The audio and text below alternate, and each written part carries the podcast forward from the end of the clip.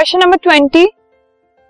Write the mechanism of adrenaline hormone और to put it in another way why adrenaline is called emergency hormone adrenaline का हमें mechanism बताना है और ये बताना है कि उसको इमरजेंसी हार्मोन क्यों कहा जाता है। एड्रेनालिन हार्मोन जो है, उसको ब्लड में रिलीज़ करते हैं adrenaline gland during stimulation of nervous system on seen adverse situation of fight और फ्राइट कोई एंगर की या कोई डेंजर की सिचुएशन में या फिर कोई ऐसी सिचुएशन में जहाँ पर आपको थोड़ी स्ट्रेंथ की ज़रूरत है मेंटली उस केस में एड्रेनलिन हार्मोन सिक्रीट होता है एड्रेनल ग्लैंड से।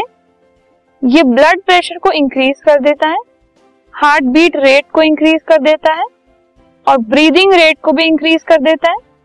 और हमारे ब्लड को डाइवर्ट कर देता है एसेंशियल ऑर्गन्स की तरफ़, जो इंपॉर्टेंट ऑर्गन्स है, जैसे कि हार्ट ब्रेन स्केलेटल मसल्स और कैसे वो करता है ये?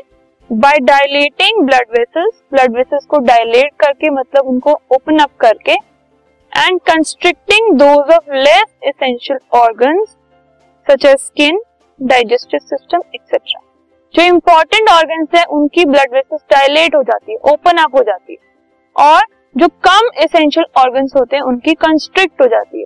सो so, इससे जो इम्पोर्टेंट ऑर्गन है उनका काम बढ़ जाता है। और जो अनइम्पॉर्टेंट ऑर्गन है उनका काम कम हो जाता है।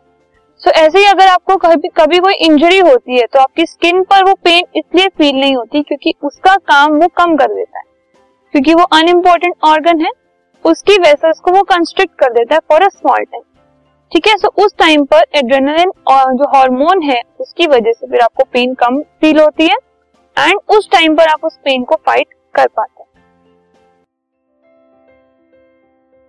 This podcast is brought you by Hubhopper Shiksha Abhiyan अगर आपको ये पॉडकास्ट पसंद आया तो प्लीज़ लाइक शेयर और सब्सक्राइब करें और वीडियो क्लासेस के लिए शिक्षा अभियान के यूट्यूब चैनल पर जाएँ।